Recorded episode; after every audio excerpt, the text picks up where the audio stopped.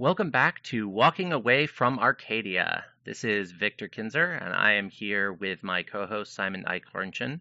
We've had interviews for the last couple episodes. We're going to go back to a somewhat more standard format today. This is one of the topics that came out of a question we threw out to Facebook, just asking what people wanted us to talk about. And one of the topics that came up was character creation. Simon and I kind of banged our heads together, thought about could we make an episode about character creation? Could that be a whole episode? And this is our attempt to make that happen because it was something that quite a few people were interested in. So, yeah, character creation. Simon in Changeling, what are the first things that you think about when you think about how do you go about creating a changeling? My character creation process is I don't know if I want to call it non standard, but it is not the way everybody else I know does it for everything. Generally, I start with the core concept of what I want my character to be, and then I go back to the system and fill in the blanks from there and try to keep that core concept in mind. I know a lot of other people start from, well, this would be a cool power, let me build a character around it. I don't think that's an invalid way to do it. It's just not my way. How do you build characters? I almost never start with powers. Certainly in Changeling, I don't start with powers. I generally start with what is the story that I want to be a part of. I tend not to do the the kind of first step when I make more traditional characters, vampires, mages, and whatnot, is like, who was I? what's the life I lived? Where did I come from? And I don't actually start there with Changeling. That's kind of the second step for me. My first step is what is my myth? What myth do I want to be? And I will say this is when I'm making a more involved Chronicle character. If I'm making a character for like a a one shot LARP, I did the the red cap I made for the Changeling LARP at Midwinter was pretty standard. Pick a Kith, all right, what's my concept? But if I'm going to make a character that I'm going to live with for a while in Changeling, I want to know what their myth is, what's their story, what's their loss. And then I kind of go from there to Kith. Now, I usually kind of have a Kith in mind. Like by the time I even have the beginning of a What's My Story, I probably have it narrowed down to one or two, but I try not to pick Kith first because I find that's kind of limiting the splat model from Old World of Darkness can be uh, pigeonhole you very early, so I try to avoid that. I think one of the places where when I'm making characters, I go way off of other people's processes is early on, I try to decide what their epiphany style is going to be, like what it is they choose to feed from, whether they're a ravager or a reverie practitioner, and then a lot of the time their personality builds out of that for me. You can, you know, have somebody whose feeding style is off type for their personality, and that can be interesting. It's just not the way I usually play. That makes a lot of sense. You know, thinking about that, I start from myth, but epiphany is usually part of that before I really get to Kith. I'm not a big fan of the very kind of narrow, okay, what's your reverie threshold? What's your ravaging threshold? That's how you feed. I prefer to leave feeding a little bit more open. I think in C20 it presented those thresholds as more specialties, which I liked, but they still it still felt very narrow. I almost want to get rid of the threshold altogether, but I still think that there's certain things that a character will lean towards, but I prefer to have kind of an array of feeding styles depending on mood and which legacy I'm in because I like the very shifting nature, the almost mood swingy nature of what shifting legacies can represent. It tends to get de emphasized for a lot of kiths, but I like the characters where changing legacy is an integral part of who they are. So I try to build that out, even if it's not going to be quite as I'm a different legacy every other week, Seder kind of character, even if it's I might only change legacies two or three times over the Chronicle, but it's going to happen. I want to have the full binary of that built out. I want both sides of that coin to be very well defined as opposed to like, I've made this super silly skaha and yeah, I have an Unseelie nature, but like whatever. And then something happens, and your ST looks at you and like, nope, you are flipping legacies. Deal with it. And then you have no idea who you are. Like you just really don't want to be stuck in that place playing changeling. Right. One of the things I always have trouble with is choosing legacies because. God, world, yes. the World of Darkness personality system has always kind of bugged me. It's a step up from like third edition D&D where you're trapped in alignments, but it's only a step up. It's not all the way to like here, build out your personality and like here's this tangential system bonus you get. The games I've played and the games I've ST'd, we often aren't quite sure what to do with legacies because Changeling isn't super willpower heavy in a lot of its play. So it ends up de emphasized a lot. The only World of Darkness game I've ever really played that is willpower heavy is Mage. And I think it's because I was a heavy duty mage player before I was a heavy duty changeling player. It always surprises me that changelings don't use their willpower. And I, I get why they don't use it as much, but just incidental but important roles, like it's a mundane role, but it's super important, where in Mage everyone would be like, yeah, I'm going to use willpower. Are you kidding me? In Changeling, it doesn't come up. In my current campaign, one of my characters took a merit that I had never seen before. I forget the name of it. It's something along the lines of strong willed. It's a C20 merit. And anytime he spends willpower and succeeds on the roll, even if the willpower is the only success, he gets his willpower back. So the only time he spends a willpower and doesn't get the auto willpower back, he has to basically have rolled a botch, and that spent willpower will prevent a botch. There is no reason for him to ever not spend willpower. This is the most, I mean, it's like a five point merit, but I still kind of feel like it's broken. And he still doesn't remember to use it like two thirds of the time. There's just something about Changeling that really pushes people away from that part of the system. And it does put legacies in a weird place. I like the legacies more than nature and demeanor, but I feel the same way as what you just said about D&D. It's like nature and demeanor is a step up from D&D. The legacies are a little bit more interesting than nature and demeanor, but they're still like I just sort of treat them as rough guidelines and I give willpower back when people sleep and I don't sweat it too much. Changeling has this weird place, kind of like Mage, where the flavor you're choosing for your character ends up being way more important than a lot of the crunchy bits. Like in Mage, your paradigm has a lot more to do with what you're able to do supernaturally. And with Changeling, especially if your table's using the. I guess it doesn't really have a name, but I've always thought of it as the glamour resonance rule. The it's occasionally mentioned in like two sidebars every once in a while that if you use Ravaged, Glamour, or Dross to power a creative cantrip, you're at a difficulty penalty, and if you use you know, Ravaged Glamour to power a destructive cantrip, you are at a difficulty bonus. And like I've never not played that way, but I do get that it's kind of an arcane rule, but it lends itself to creating more complete character concepts because it ties more strongly the way you want your character to engage with magic to the way your character feeds to your personality because legacy is a part of that people who are in their positive legacy are going to be more likely to reverie and people who are in their negative legacy are more likely to ravage although that's not a solid rule and i enjoy that I always wonder how much other people think about those things though. Yeah, I I don't know. I I think part of the reason I've never really done that is I am not a big fan of Seelie and Unseelie as positive and negative. I it's hard to use the legacies as written and not treat them that way because they're very much written that way. And similarly with Ravaging and Musing, you know, I I love the idea of musing destruction. I love the idea of musing murder and hate.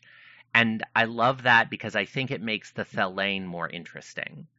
It similarly, you know, ravaging horrible things could be an expression of catharsis. Ravaging the suffering out of someone could be done in a way that was expressed in a constructive, healthy way, but it would still technically be ravaging. I much prefer those messier ideas. So I think I remember seeing that rule back in the day, but it just lines up with a binary view of the courts and a binary view of glamour dynamics that I always kind of cringe at when I see show up in Changeling. Yeah, that's fair. And at our table, we've always done gentle versus violent. So if you are ravaging something awful out of somebody and, you know, you don't want to say done with the best intentions, but done in a way that the victim, air quotes, wouldn't hate, that's a little bit different, but you're still dealing with, you know, a lot of the time a negative product, I suppose. If somebody had a really bad relationship and they still loved the other person even though it's a terrible relationship, you could ravage the love out of them. That is actually the example I was just thinking of. Like ravaging the love out of someone who's being abused that their abuser manipulates would be a valid use of ravaging. Right. And just and then... like ravage them to the point that they walked away. Right. And then like in the context of gentle versus not gentle, the question is how was it ravaged? Like was it a long-term process kind of like, you know, therapy or you know those really rare cases where somebody actually manages to stick by somebody who's in an abusive relationship and guide them out of it that would be a gentle application where you could just abuse somebody out of an abusive relationship and that would be the same thing it give you the same product mechanically but it wouldn't be gentle and i think that's a better divide than you know straight positive negative I agree. I I like that. I mean, I still think there's some messy space in the middle where sometimes a person just needs a shock and awe moment and I've seen a couple good examples of that in in media recently. The first episode of Pose definitely has that moment. And I think that getting back to character creation, thinking through if you wanted to use some of these messy dynamics of like maybe you are that nurturing, mothering character, but you're also a tough as nails, nurturing, mothering character. And occasionally you go over the line, and that's where you're a little broken because what is a changeling if they're not a little broken? Letting your epiphany dynamics be messy, but thinking through them, like when you make your character, think through the five epiphanies that you remember because they either went really, really well or they went really, really horribly. And tell yourself, all right, these stuck with my character. And they stuck with my character because there's some aspect of them that's indicative of what I'm drawn to. And I'm likely to do things like this again. I think that one, those stories might have some bit of you know, back plot that your ST could use or might inspire other things. But two, I think it really has the potential to flesh out the type of person you are and be super willing to go out of type with your epiphanies.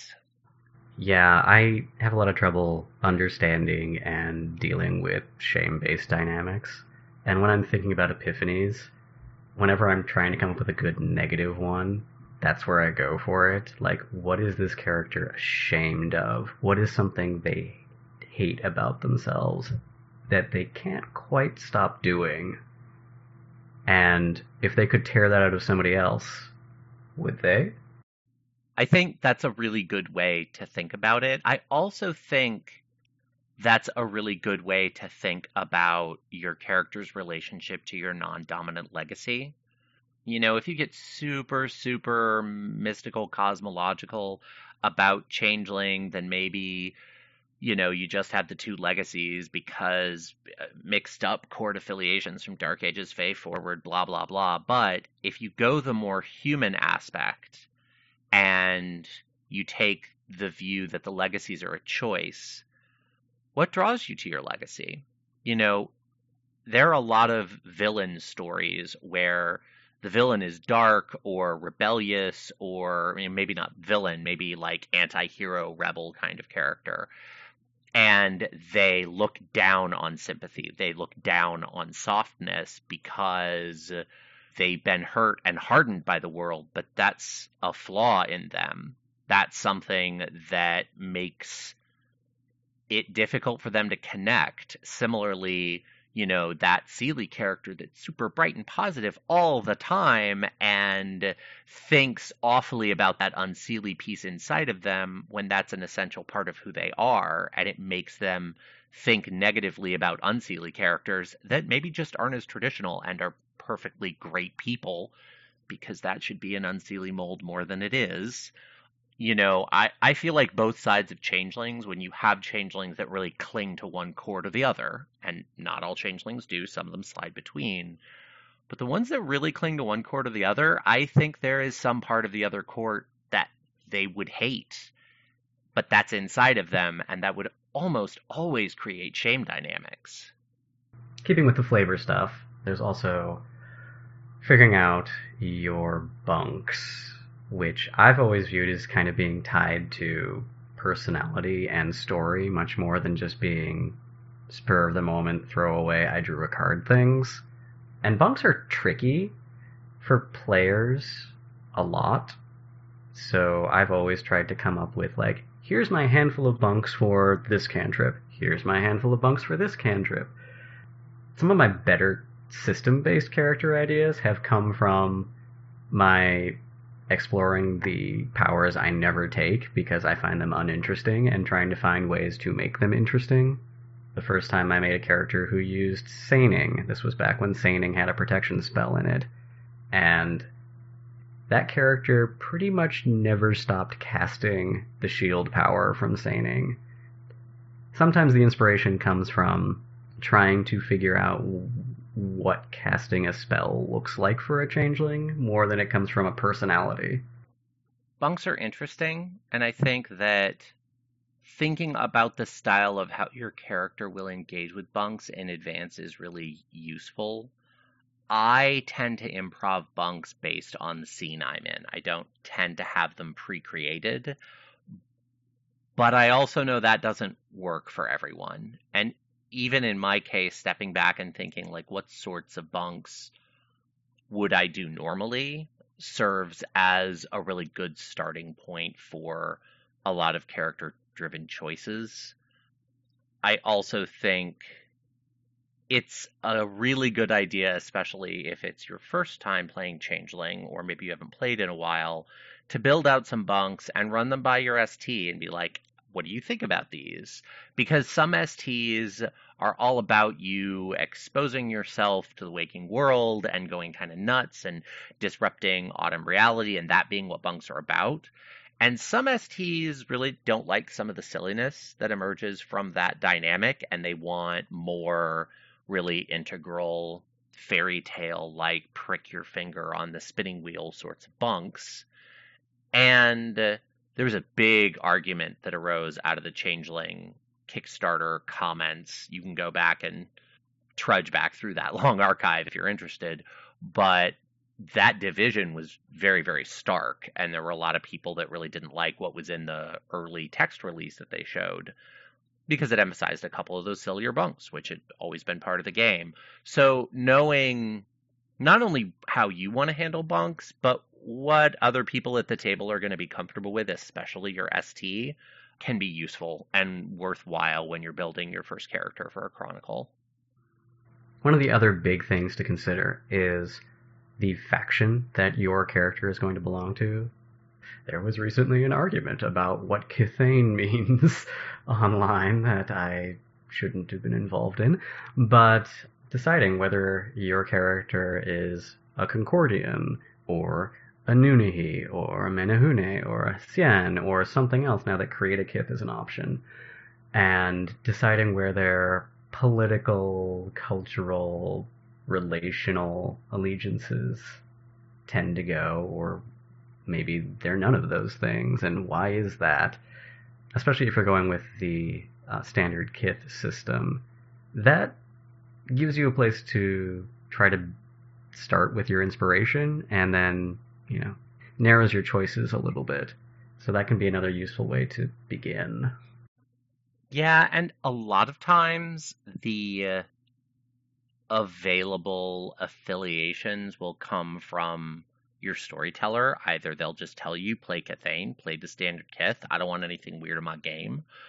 Or they'll tell you I want to run an Unihi game, I want to run a Menehune game. More interestingly, you can play whatever you want. We're going to mix things up. And that can be helpful, but a lot of times, especially if they do tell you, hey, we're going to mix things up, play whatever you want, you kind of have to have a conversation about, okay, I can make whatever I want, but why? And what relationship are we going to have with each other? I feel like one of the biggest red flags with an ST is when they don't give you any limitations. Because to me, a lot of times that means they just want to run a game and they don't actually know what they're getting into. I wanted to run a pretty open game in the Chronicle I'm playing now, but I, I still told everyone, okay, you can play anything that makes sense in this place and this setting. And if you go off the beaten path, in this case, the beaten path were the main Kithain and Nunnehi groups, make a case. And I'll be open to it, but we'll have to make it work. And I at least gave them that sense that, okay, here are the parameters of what the experience is going to be. But you should definitely know what those parameters are, and you should be concerned if you don't have any.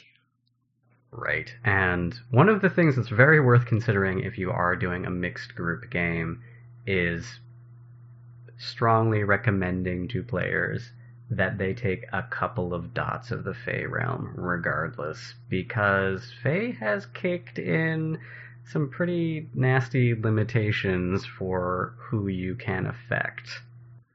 Yeah, it really has. And to get slightly more into the territory of that conversation that Simon mentioned, if you are playing a cross group game, then there should be a conversation about what does Gallain mean? And when am I going to need that level of Fey?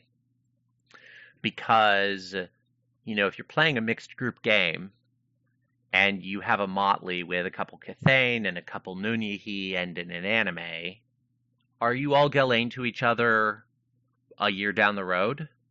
Like, do you become wrapped up in each other's stories? Because those questions, while they have a, a deep narrative meaning, and you should kind of know what you're getting into and what kind of character you're going to make because you should imagine how they're going to grow in with these other characters. It also kind of has a, a systematic significance that we'll get into a little bit later when we talk about the rules in Crunch a little bit more.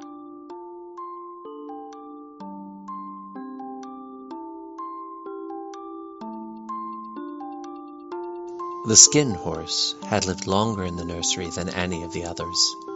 He was so old that his brown coat was bald in patches and showed the seams underneath, and most of the hairs in his tail had been pulled out to string bead necklaces.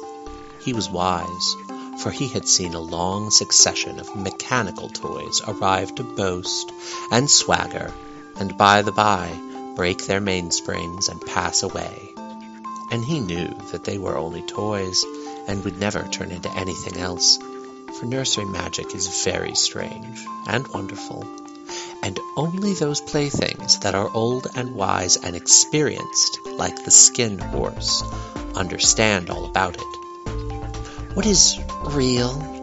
asked the rabbit one day, when they were lying side by side near the nursery fender, before Nana came to tidy the room does it mean having things that buzz inside you and a stick out handle? Real isn't how you're made, said the skin horse. It's a thing that happens to you. When a child loves you for a long, long time, not just to play with, but really loves you, then you become real. Does it hurt? asked the rabbit. Sometimes, said the skin horse, for he was always truthful when you are real, you don't mind being hurt. Does it happen all at once? Like being wound up, he asked, or bit by bit? Mm, it doesn't happen all at once, said the skip horse. You become. It takes a long time.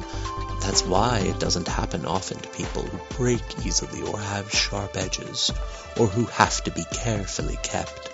Generally, by the time you are real, most of your hair has been loved off, and your eyes drop out, and you get loose in the joints and very shabby. But these things don't matter at all, because once you are real, you can't be ugly, except to people who don't understand. If you have a permissive storyteller or you're a pushy player, I'm a pushy player, you can use the create a kith system. System is an interesting choice of words there, but uh, C20 opened the path to making your own uh, changeling type. And a lot of the same things apply here that we already talked about. You're going to want to think about what myth this character's all came from and how much of that is left and how much of it is changed over time you're also going to want to think about what their uh, boon and bane are going to be. And one thing that the system itself doesn't, I don't think it actually recommends you think about, but think about features, the parts of your mien that give you either uh, cosmetic or sometimes mechanical bonuses. The Slua have a really powerful baked-in advantage in their description, and the Redcaps do too. And since I read Dark Ages Fae, I've thought of those as features. But thinking about whether or not you want to try to slip something like that in, or talk to your ST and just legitimately put something like that in, is important. I think that also, if you're going to create a Kith, it's important to ask yourself why you're going to create a Kith. There are certain areas of the game that Changeling has very well covered. Like, I'm going to do uh, create a kith for a different kind of house fairy. Like, why would you do that? I mean, you have options. But on the flip side of that, I want to really explore what it means to be a modern internet urban legend so I want to like dig up some urban legends and some creepy pasta and make something kind of Sluahish. Maybe it's even a derivation of slua. The By Night Studios book kind of brought up the idea of the Slender Man as a derivation of the slua. In C20, the Slender Man's probably closer to a ghast or a thallain, but that general idea that opens up sort of narrative territory that's interesting about what would traditional Concordian society think about Kithain like that if they started showing up? Because they are distinctly modern in a way that the whole feudal clinging to our old stories dynamic, you know, there might almost be a Dauntain like relationship there. So maybe you want to do create a kith so that you can emerge some of those themes. Maybe you really want to play a Nunnehi, but you really want to play a Nunnehi that has kind of the Knocker place in relation to indigenous culture. And none of the families are necessarily great for that. So you want to create a Kith that goes a few steps further than Thoughtcrafter. And what does that look like? And knowing the themes you want to tap are going to be really, really important. And knowing the myth that you are a Kith of a group of is really going to inform all of that. If you have an ST that's willing to let you do it, you know, to what Simon was talking about with features, having a little bit more flexibility and control over your frailties can be a big advantage. Frailties and boons. Yes. And one of the things, one of the problems that Creative creates for you that you don't have to worry about when you're using the, the pre-gen splats is what cultural grouping does that character's species belong to becomes a question because like you might start from I want to make a Nunnehi to fill the role of an ingenious inventor because that is totally a thing exists and I know this story so it fits go for it but sometimes you go with I want to make a veneer which is European, but is it necessarily Kithain. It's less of a question now than it was in C20 because C20 folded a lot of the European Gallain into proper Kithain society, but it's something to think about. It's also important, and this kind of gets into the next kind of big conversation about creating your character story to think about what is this story's relationship to the other character stories. You know, maybe you might play a game where everyone makes create a kith based on urban legends. And you basically create a whole political affiliation and you play out what does it mean to be a group of modern urban legends in this chimerical reality dominated by very, very old myths and what's your place in society. That's a story into itself that's very different from everyone else is playing a standard Kithain and I'm playing a Slender Man. Like, what does that mean? And what are our relationships? And so, one of the things that I think is really important, and I've sort of reached the point where it's a staple of how I do all my chronicles, is doing some form of group character creation. Like everybody can make their concepts and their general backstories on their own but I have at least one session where everyone gets together and we just talk through backstories and what are your relationships to each other because I'm not doing a whole getting to know you, the Motley is formed day one thing. I did that in high school. It's terrible. It makes the first three months of game an awkward nightmare of why the hell am I cooperating with these people? And I'm over that story. and so if you're not willing to play that story, which most people I know are not anymore, you have to have some sort of group character creation dynamic. And that's a whole process unto itself that the books don't give a ton of guidance on. In the age of the ready made characters, there's a little bit more text on that. The Changeling Ready Made Characters book and the Vampire Ready Made Characters books have pre made motleys of the characters, and that can kind of give you an example of, oh, how can we make our characters ourselves and then make connections they have to each other before the first game. And I'm glad that they have that, but they just kind of give you the finished product. There isn't a lot of how do we get here when we're making our own characters. I wish there was a little more guidance out there, but I think that's an important part of the process that not everyone thinks about, especially if they haven't been through that miserable getting to know you phase two or three times yeah, our game had a new player come in at the beginning of a new chapter, and I was like, we're going to do a single episode where we pull everything together and bring this character in, and it'll be fine. And after that, I was like, well, that didn't make any sense. We're going to have to spend a couple of games working on integrating this character, and it ended up being like five. And it's just a big mess when it's not planned out better. The other thing that Create-A-Kith drops on you is the different major political organizations have different legacies. And you might end up having to make one for or two or three for your character. So good luck. Yeah, I mean again, it depends on how much do you really care about your legacies. I feel like if you're doing Create a Creatikith, if you want to look through all the legacies from all the different groups and look at your ST and say, okay, I'm making a very modern urban myth that's manifested in humans. Can I go a little off the beaten path and take like an Unseelie legacy and a Summer legacy? And it makes sense in my story because blah. That's not going to break anything because the legacies aren't that central. Like, they look like they should be on the character sheet, but they're really not. So if I had a player ask me that and I looked at it and it made sense for their character, I'd be like, go to town. it's fine. The other thing that gets oftentimes overlooked is autumn backstory.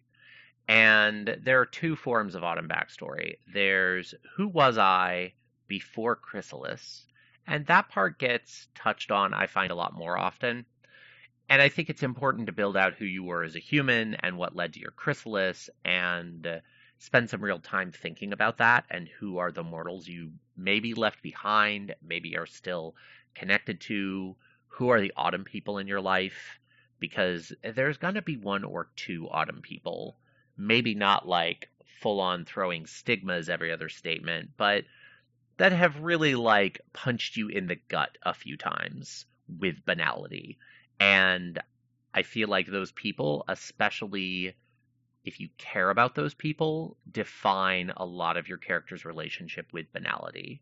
At one point, I had kind of a questionnaire list of like, answer these questions as you're making your character. And one of the questions I have is uh, who is an autumn person that you are in love with or that you love? And it could be an ex, it could be a parent, it could be an uncle or an aunt or a grandmother but someone that you both love and have a deep connection to, but is absolutely an autumn person, at least to you.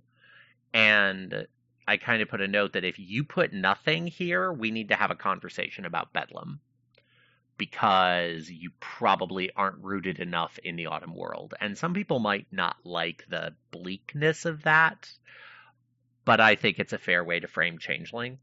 And so really building that out, I think, is important the other part of What's My Autumn backstory is who are you when you're in chimerical death? Because if you had a bunch of people in your life and then you went through Chrysalis and then you went, screw this, I'm heading for the hills, and you move 10 states away from all of those people and you settle down and you open up a freehold that's coffee shop and you know you do all these things you're still a mortal person there and you're still probably going to go through chimerical death at some point, and you continue to function in that place out of context with your backstory backstory. And it's important to know who that mortal is. Even if you don't really end up playing that mortal, it's important to tell your ST who that mortal is because that's going to impact things. And I feel like that question really does get overlooked a lot. It's a little bit more extreme than what changelings go through, but whenever I think about the question of what happens while I'm in chimerical death, is Yue from Cardcaptor Sakura, because there's a very strong divide between the person he is when he's a normal person and the person he is when he's being an asshole. And it's a good place to start from to think of it as kind of a a little bit stronger than a superhero identity, normal identity question, but also a little bit weaker than completely alternate personality. Although it doesn't have to not be either of those things. You might be a changeling who's going to disastrously try to have a synthesized personality and life, or you might be a changeling who keeps these things completely separate. And how does that work? someday I might play that changeling and find out how badly that works. Yeah, I'm sure that would be absolutely atrocious. But at the same time, Changeling is all about being absolutely atrocious, so that doesn't seem inappropriate to me. You know, getting into the writing the backstory of the thing that you aren't, but secretly are, or maybe the thing that you aren't that you publicly are, and maybe the changeling is the thing you secretly are, depending on how you want to look at it. The other thing that I've been thinking about a lot with character creation is playing outside your experience. This is something that comes up in Urban Shadows, which, for anyone who doesn't know about Urban Shadows, it's a Powered by the Apocalypse game that is very clearly inspired by World of Darkness, but chooses to emphasize several different themes than the World of Darkness. Um, it has two books. It's small, it's affordable, and easy to pick up. Powered by the Apocalypse is a super, super narrative system. And the premise is you're in a big city, and there are all of these supernatural things in the city, and you are one of those supernatural things. And it emphasizes playing the other, playing something other than yourself. Both the supernatural is other from you, but also playing from a cultural perspective or a gender perspective or a gender expression perspective that you do not have. And I feel like Changeling, of all the games in the world of darkness, is uniquely positioned for that kind of experimentation in terms of your your past lives perhaps being dramatically different and exploring that through remembrance or having a mien and a autumn identity that don't align in any number of different ways. But doing that can be really complicated and fraught and depending on who's at your table and the setting you're doing it in it can be really weird i'm personally a pretty big believer that the idea of that experiment of trying to extend empathy beyond your own perspective is useful in terms of developing understanding and doing all the kind of high minded things that people talk about role playing games being capable of, even though most of the time they are just games. But at the same time, if you're doing that, you also kind of have to be hyper aware that like the exploration is good in a lot of ways, but you're not going to get it right.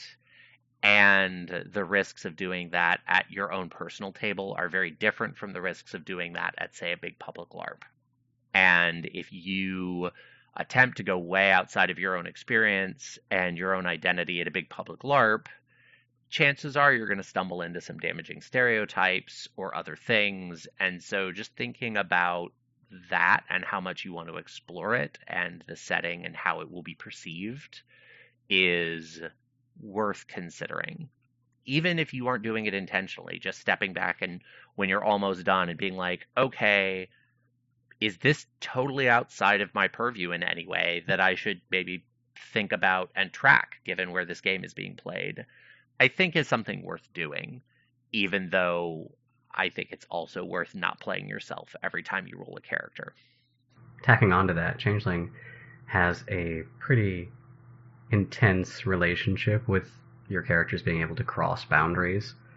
As much as in what I feel like the game says and my head canon about fae souls traveling along familial lines, there are lots of places in the world where familial lines cross culture, and you could end up with changelings having a fae soul that is from a myth, from a story, from a culture that they know nothing about, and navigating how you interact with that as a character and how your character achieves a kind of gestalt or doesn't in their life is a super interesting story, but it's one that takes care. Similarly with, you know, gender exploration, changelings aren't necessarily reincarnating in the same gender every time. And when you cross cultural lines, the idea of what constitutes which gender change.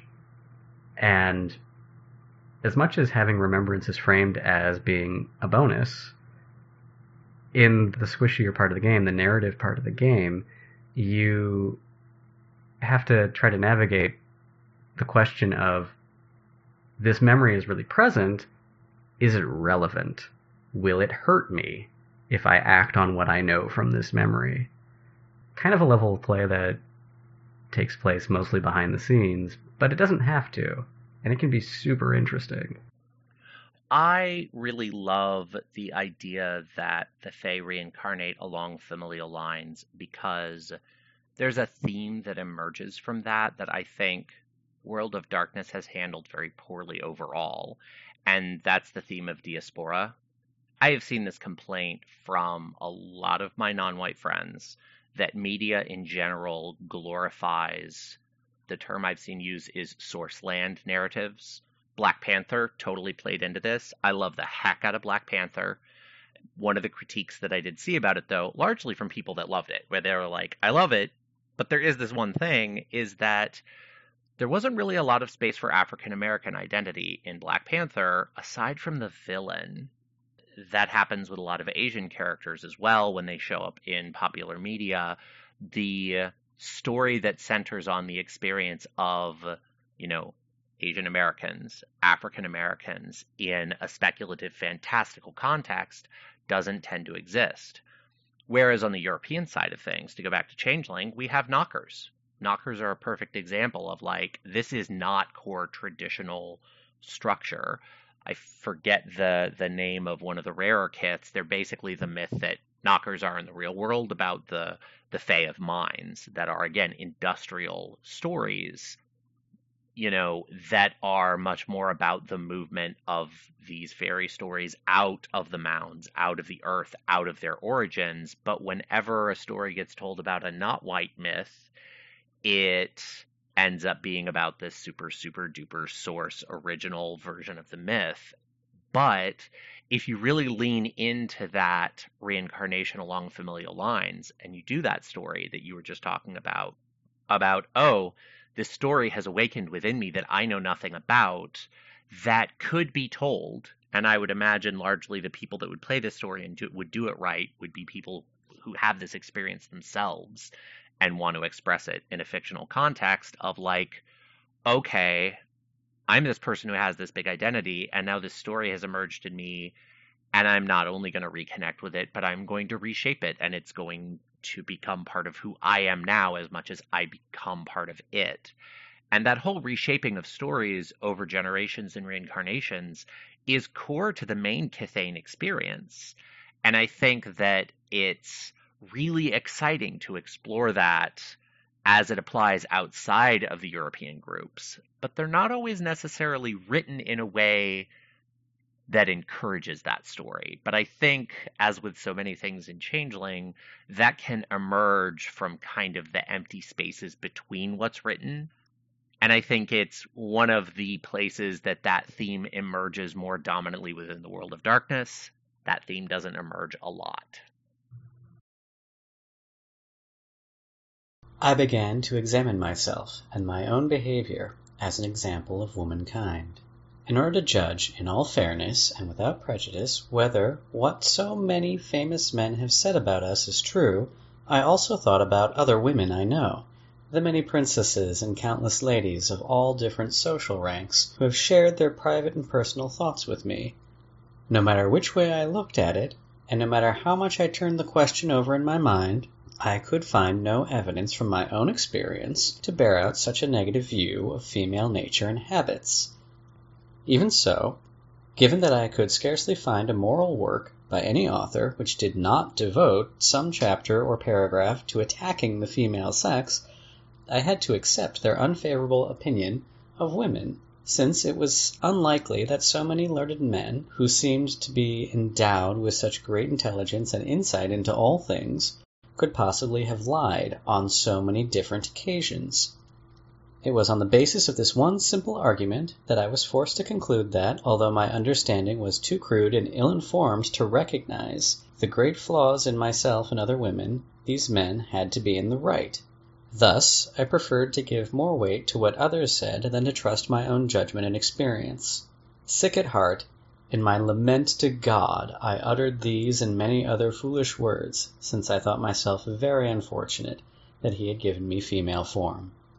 Sunk in these unhappy thoughts, my head bowed as if in shame, and my eyes full of tears, I sat slumped against the arm of my chair, with my cheek resting on my hand. All of a sudden I saw a beam of light, like the rays of the sun, shine down into my lap. Since it was too dark at the time of day for the sun to come into my study, I woke with a start. I looked up to see where the light had come from, and all at once saw before me three ladies, crowned and of majestic appearance, whose faces shone with a brightness that lit up me and everything else in the place. As you can imagine, I was full of amazement. Terrified at the thought it might be some kind of apparition come to tempt me, I quickly made the sign of the cross on my forehead. My dear daughter, don't be afraid, for we have not come to do you any harm, but rather out of pity on your distress we come to comfort you. Our aim is to help you get rid of those misconceptions which have clouded your mind and made you reject what you know and believe, in fact, to be truth, just because so many other people have come out with the opposite opinion. My dear girl, what has happened to your sense? Have you forgotten that it is in the furnace that gold is refined, increasing in value the more it is beaten and fashioned into different shapes? Don't you know that it's the very finest things which are the subject of the most intense discussion?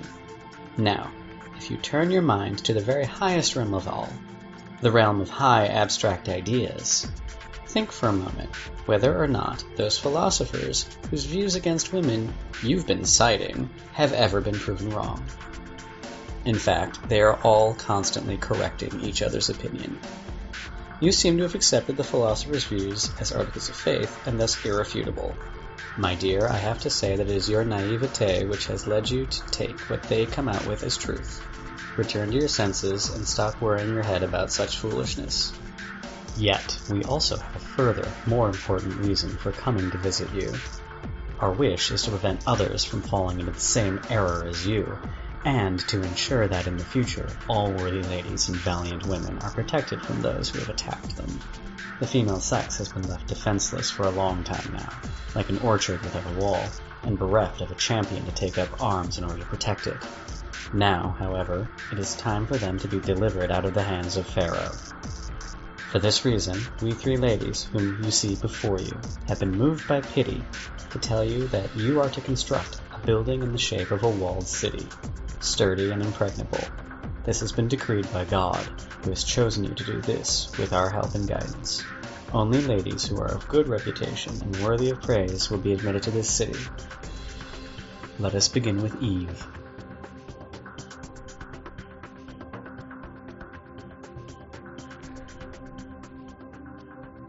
One of the biggest stumbling blocks you run into as a player making a character is you either end up in a group where everybody chose similar skill sets, or you end up in a group where you're missing an important skill set. And that doesn't have to be game breaking if you have a good storyteller, but it often is. The classical example is having, you know, the holy trinity of role playing characters. You have your damage dealer, your tank, and your healer, and not having a healer and that doesn't have to be game breaking in Changeling, because if you're dealing with a mostly chimerical game, chimerical damage heals real fast. But then you're still left with the problem of what happens when I botch so bad I fall on my face and I take damage, or what happens when we push it too hard and the cops get involved, or whatever. And so, if you have a good storyteller, they'll help you navigate what holes exist in the group and whether or not they do need to be filled, because Changeling is technically a classless game. You don't have to have any particular skill filled if you have a big enough diversity of skills available and your players are creative and your storyteller is flexible. But those are a lot of ifs sometimes. Yeah, they really are. And also knowing what kind of game is going to be run, which unfortunately sometimes your ST won't even know. You know, in all honesty, I don't think I've ever run a Chronicle that ended up being the game I thought I was going to run. Now, a lot of that has to do with the fact that I tend to adapt pretty heavily to my players. But like the game I'm in now, I expected there to be combat and as soon as I started throwing combat situations, my players would always immediately go, "Oh wow, how can I use this really inventive art to get out of this combat? I don't want to be in a fight. That that sounds dangerous. I might die. Okay, bye. Cool.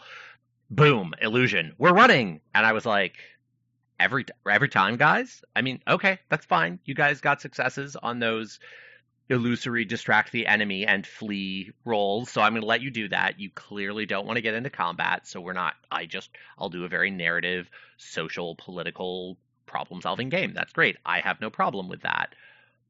The knocker in the group had purchased a fair bit of Dragon's Ire, and he went, "Well, crap."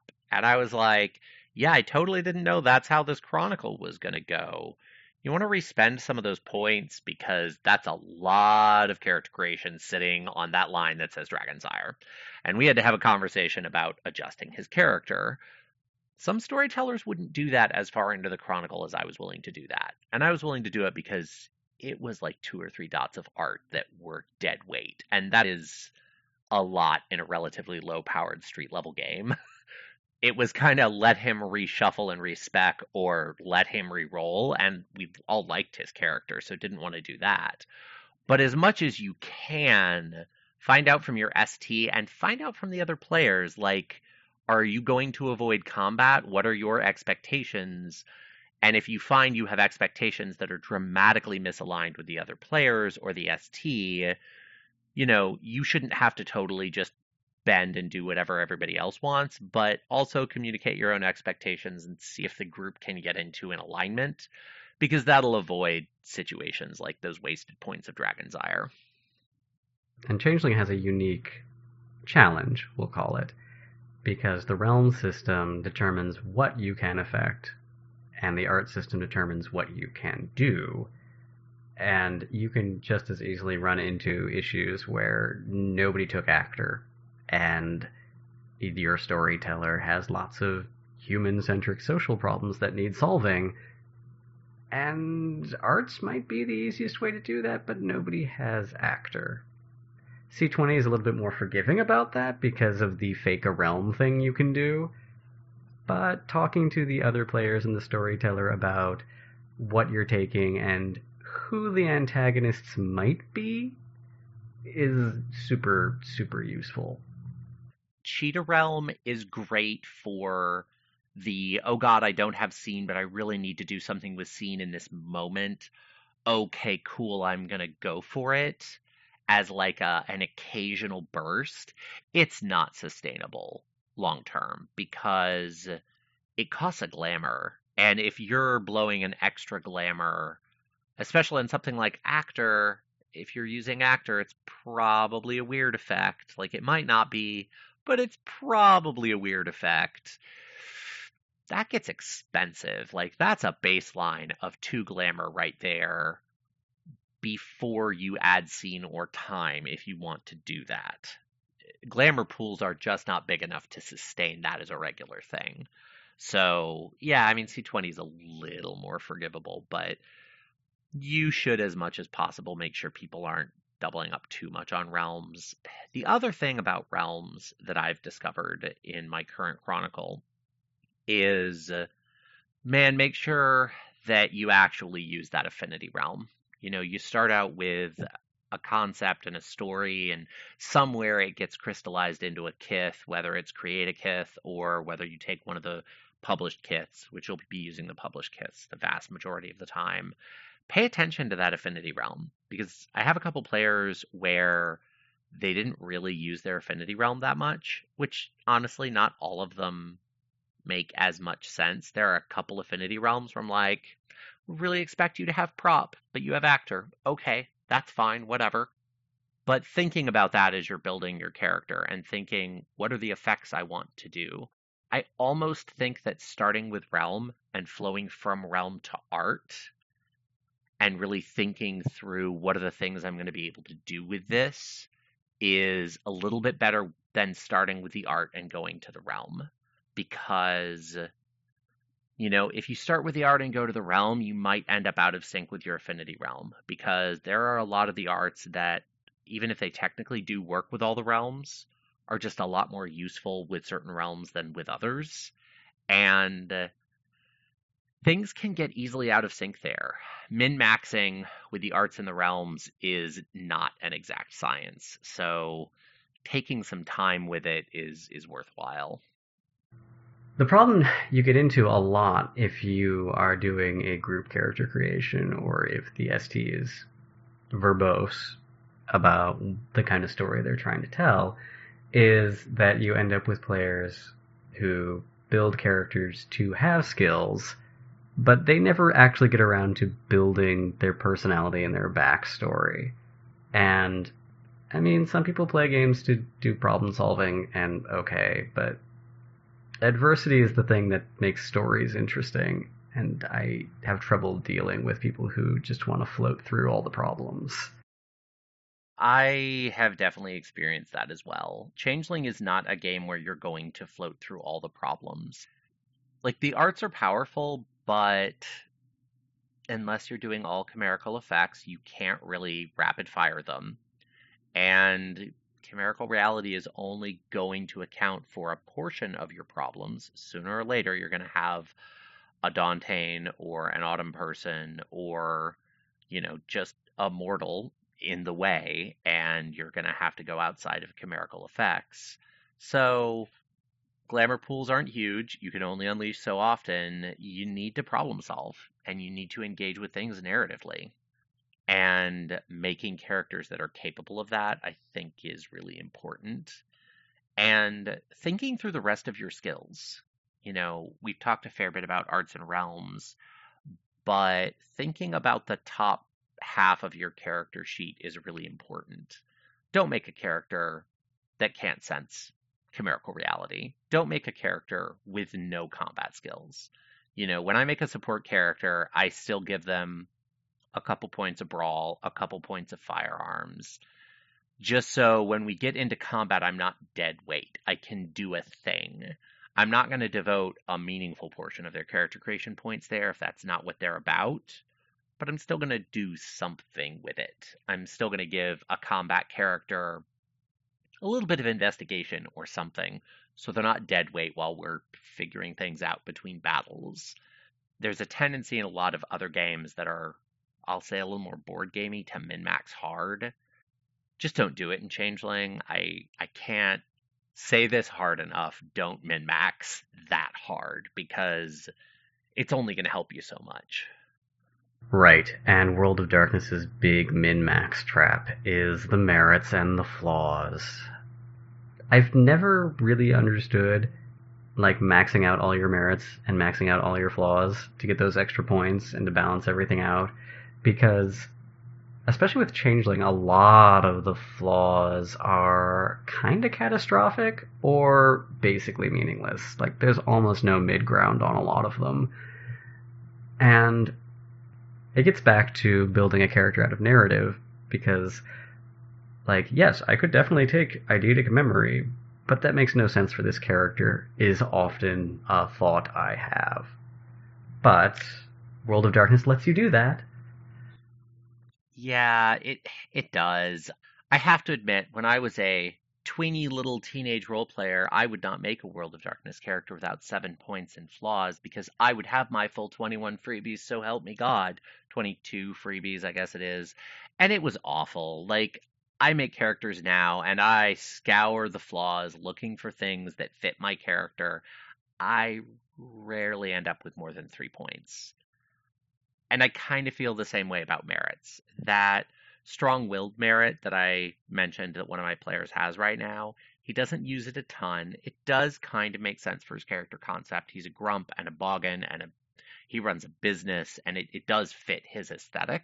But at the same time, he took it, I think, because he thought it would be awesome from a system standpoint and we're just we didn't end up running a very crunchy game like i said it's it's useful but he doesn't use it a lot of the time I feel like merits and flaws can add cool flavor to your character, but it should be more what's the one thing I want to grab that's going to kind of define my character that I really want to focus on. And you're not you're not going to get that out of 7 points of disparate bits and pieces. You know, don't take I'm colorblind and I'm deaf and I have a fatal curse because you're not ever actually going to narratively engage with all of that in a way that's meaningful. You know, whereas if it's, I want to play a cursed character and I want this curse that's following me, and maybe I'm fated to become a Dauntain and I don't know, and I'm going to get plot cookies about this, that can be a lot of fun. But like, pick one and run with it that seven point cap, you know, I'm at the point in my role playing now where if I see a player and they show up with seven points and flaws, I kind of want to have a conversation with them about it because why? The other problem you run into with blowing up your your merits and your flaws is it also gives your character a little bit less room to grow into. I'm one of those people who like I build out a character and then I also plan out their first like three or four XP expenditures, whether that's a level up in a different system or just like my wish list for things to put more XP in. Because, and you know, that plan never really survives contact with the game, but it changes. And it gives me goals for things to like work into the background of the story that aren't like super important, but fill downtime, fill, quiet moments in the story kind of a thing. And the players who start with the extra points from buying all their flaws don't go as far with that, is a thing I've noticed.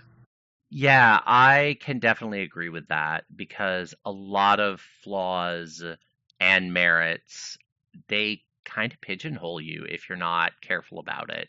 The other thing that often kind of relates to where your flaws or merits come from our backgrounds. You know, we just had a whole episode about freehold, so don't want to go too far into holding, but building your backgrounds is really important. And I find Changeling kind of has a similar dynamic to Mage in that there's a fair bit of obligatory background. Like, holding is important, and you know, do you want to have treasures? Your rank is important if you're playing within a pretty deeply culturally systematic setting. Like if you're part of a Concordian court, then it matters that you have mentors and you have rank and your freehold becomes something very different if you have rank. And making sure that your backgrounds align and dealing with group backgrounds is kind of a big deal you know, if you take contacts, they need to be actual people. Or you need to have a conversation with your ST and say, all right, we're going to have contacts and influence and we're going to treat those as kind of mushy and say, okay, I know some people and these are kind of the spheres of the world. Like I know underworld people or I know people in business or I know people in journalism or I know people in activist circles.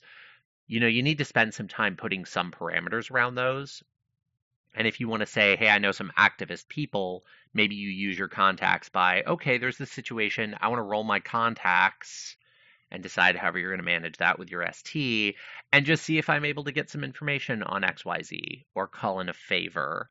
With allies, they really need to be fixed people. And so, what are they? Are they, you know, if you're in a mixed party, if one of your allies is like a high feudal sort of character, and you're okay with that. Maybe you're a little bit looser, but like you have a hardcore rebel in your motley. What does that mean? So talking through some of that, I've found most players keep those cards very close to the chest. And I find in general players keep things too close to the chest.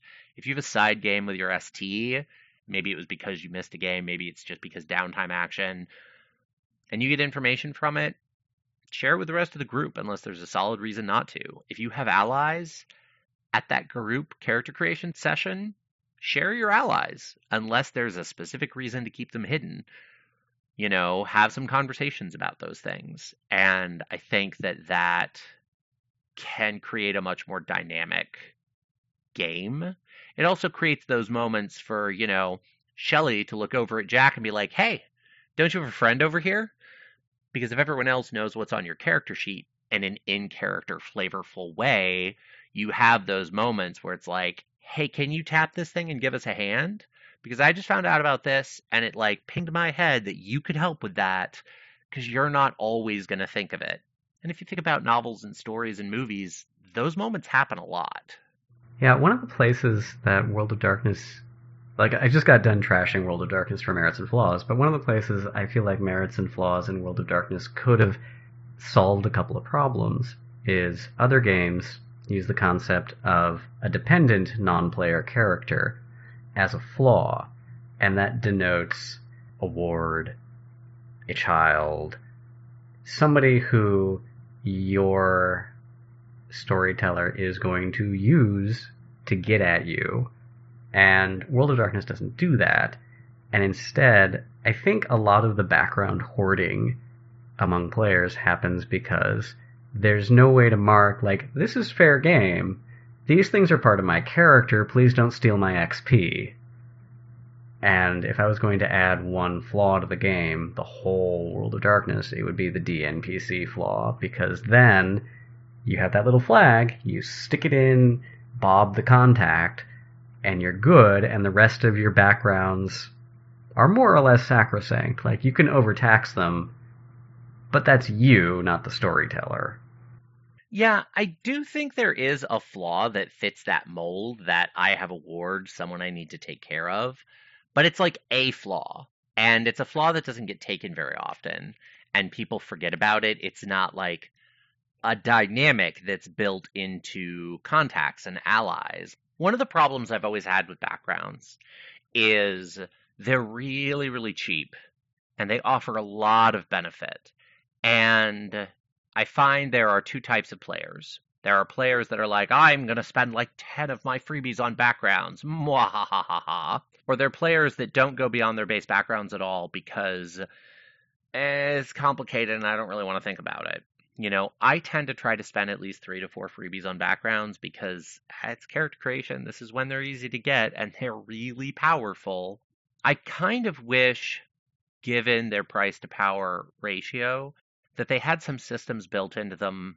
And, you know, we've talked about this a little bit outside of the, the podcast where it's like, okay, I have allies, but what's the downside of that? What's the maintenance cost?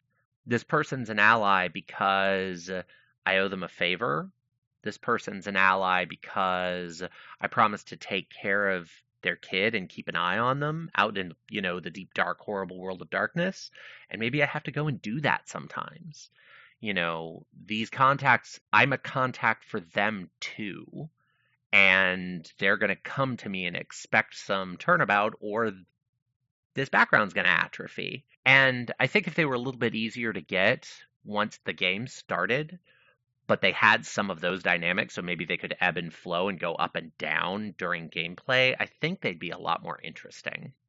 And I mean, there's an occasional word here or there, like, oh, your ally might ask you for a favor, but I found it just doesn't get used a lot. And it's not systematized in a way that scratches the itch of those players that want to play the game for the systems, which I have found there are far more of those players than I realized like willpower, backgrounds and Changeling are one of those things that I think are underappreciated too. Like there are very few problems that money doesn't solve, and it gets into a weird issue because I feel like they're also a little bit too abstract. Like getting a little bit too like yeah, there should be some maintenance here, whether it's at table or not. There's also the question of like, okay, you took contacts and they're all criminal contacts. You also took a couple of dots of Streetwise. How are these things different? And like there there are a lot of little questions about that kind of a thing that don't bother you until you're like 10 or 15 games in and you're like, "Oh, I might have wasted some of those points because this is redundant." And it's always a little bit hard to anticipate how that's going to work, but some of them are a little bit more obvious than others, streetwise and criminal contacts being the easiest. Yeah, I I think that also gets down to your ST and how well they know how to use the role. Like on the flip side of that, if I had a character who's like, I've got four dots in criminal contacts and no streetwise, I'd be like, no, you don't. You do not. Those criminal contacts don't respect you, and next time you show up, they're going to put a bullet in your head. Takes streetwise. So there's like a flip side there, and I, I would use streetwise for slightly different roles, like in the moment navigating the street. You know, you're in a city where you don't have contacts. I've I've moved you for a story. Streetwise is going to be useful. Your contacts won't. But some of those are things that you have to think very abstractly about and i mean it does get weird and and i can definitely think of other examples of that overlap like oh i want to take high business contacts because i want to i want to have influence and i can only purchase two resources because i'm out of points but i have like these three points in business contacts and it's like but do you really ah so it the whole thing gets a little weird and it kind of comes down to how much are you willing to gloss over in the name of the system's just here for guidance let's play our game because the amount of that will inform a lot of those decisions yeah using the the streetwise criminal contacts example your criminal contacts don't respect you maybe you took a couple of dots of etiquette you could fudge it that way it all kind of depends on creativity and flexibility and sometimes those things aren't as easy to find in the system. Finding a face and body for our Frankenstein proved more difficult than we thought. 50 years earlier, we could have gotten away with a single blurry picture, or said he was a recluse who feared photographs would steal his soul. Our Tom had to be one of us, an urban butterfly, a creature of Saturday night dancing and Fire Island beach parties, and photo shyness was incompatible with our pride and vanity. Pablo had the solution. From his bag, he pulled a thick folder of the late Joe Beam's photos and spread them on Derek's coffee table. Sweeping aside the Chinese takeout containers that had blossomed like mushrooms at some point in the preceding hours. There, he said, pointing to a black haired dancing boy with his back to the camera. And there, another boy, shirtless on the beach, black hair cut the same way. And this one, if you looked at them right, you could see it. The rough outline of the same man in dozens of different ones. We find photographs of men who meet this general type. Average height, black hair, muscular build, stubble. And that's him I can work them in the darkroom to blur out the parts that don't fit, or add distinguishing marks, jug handeliers maybe, or a birthmark over his jugular. It's perfect, Derek said. No author photos, no glossy headshots, candids, glimpses, a life lived out of the public eye. Because to succeed as myth, Tom had to be dead. Otherwise, the charade became too complicated to maintain. And who would know, in this city where the dying stacked up faster than firewood, that this one particular name in the long litany had never been an actual person? Who could prove that Tom Minnick was any more fictional than the rest of the gay men and women who fled horrific, far off small town lives and reinvented themselves upon arrival in our city? sometimes changing their names and cutting all family ties, and spinning the most ridiculous lies to cover them. We laughed about it on our way out, giggled like schoolboys plotting a prank. The streets of my city felt alive and inviting in a way they hadn't for months.